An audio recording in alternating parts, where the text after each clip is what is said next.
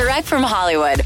It's safe to say there's been no graduating class in history like the class of 2020. Hats off to you guys for persevering through such a crazy era. You know, with so many graduation ceremonies being canceled or held virtually.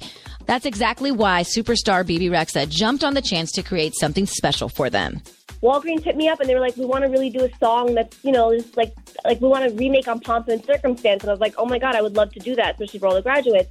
No other class will ever have a 2020 song, and they can have something to celebrate with. So that made me kind of feel happy and like you know, like I'm kind of trying to do the best I could during these times, you know.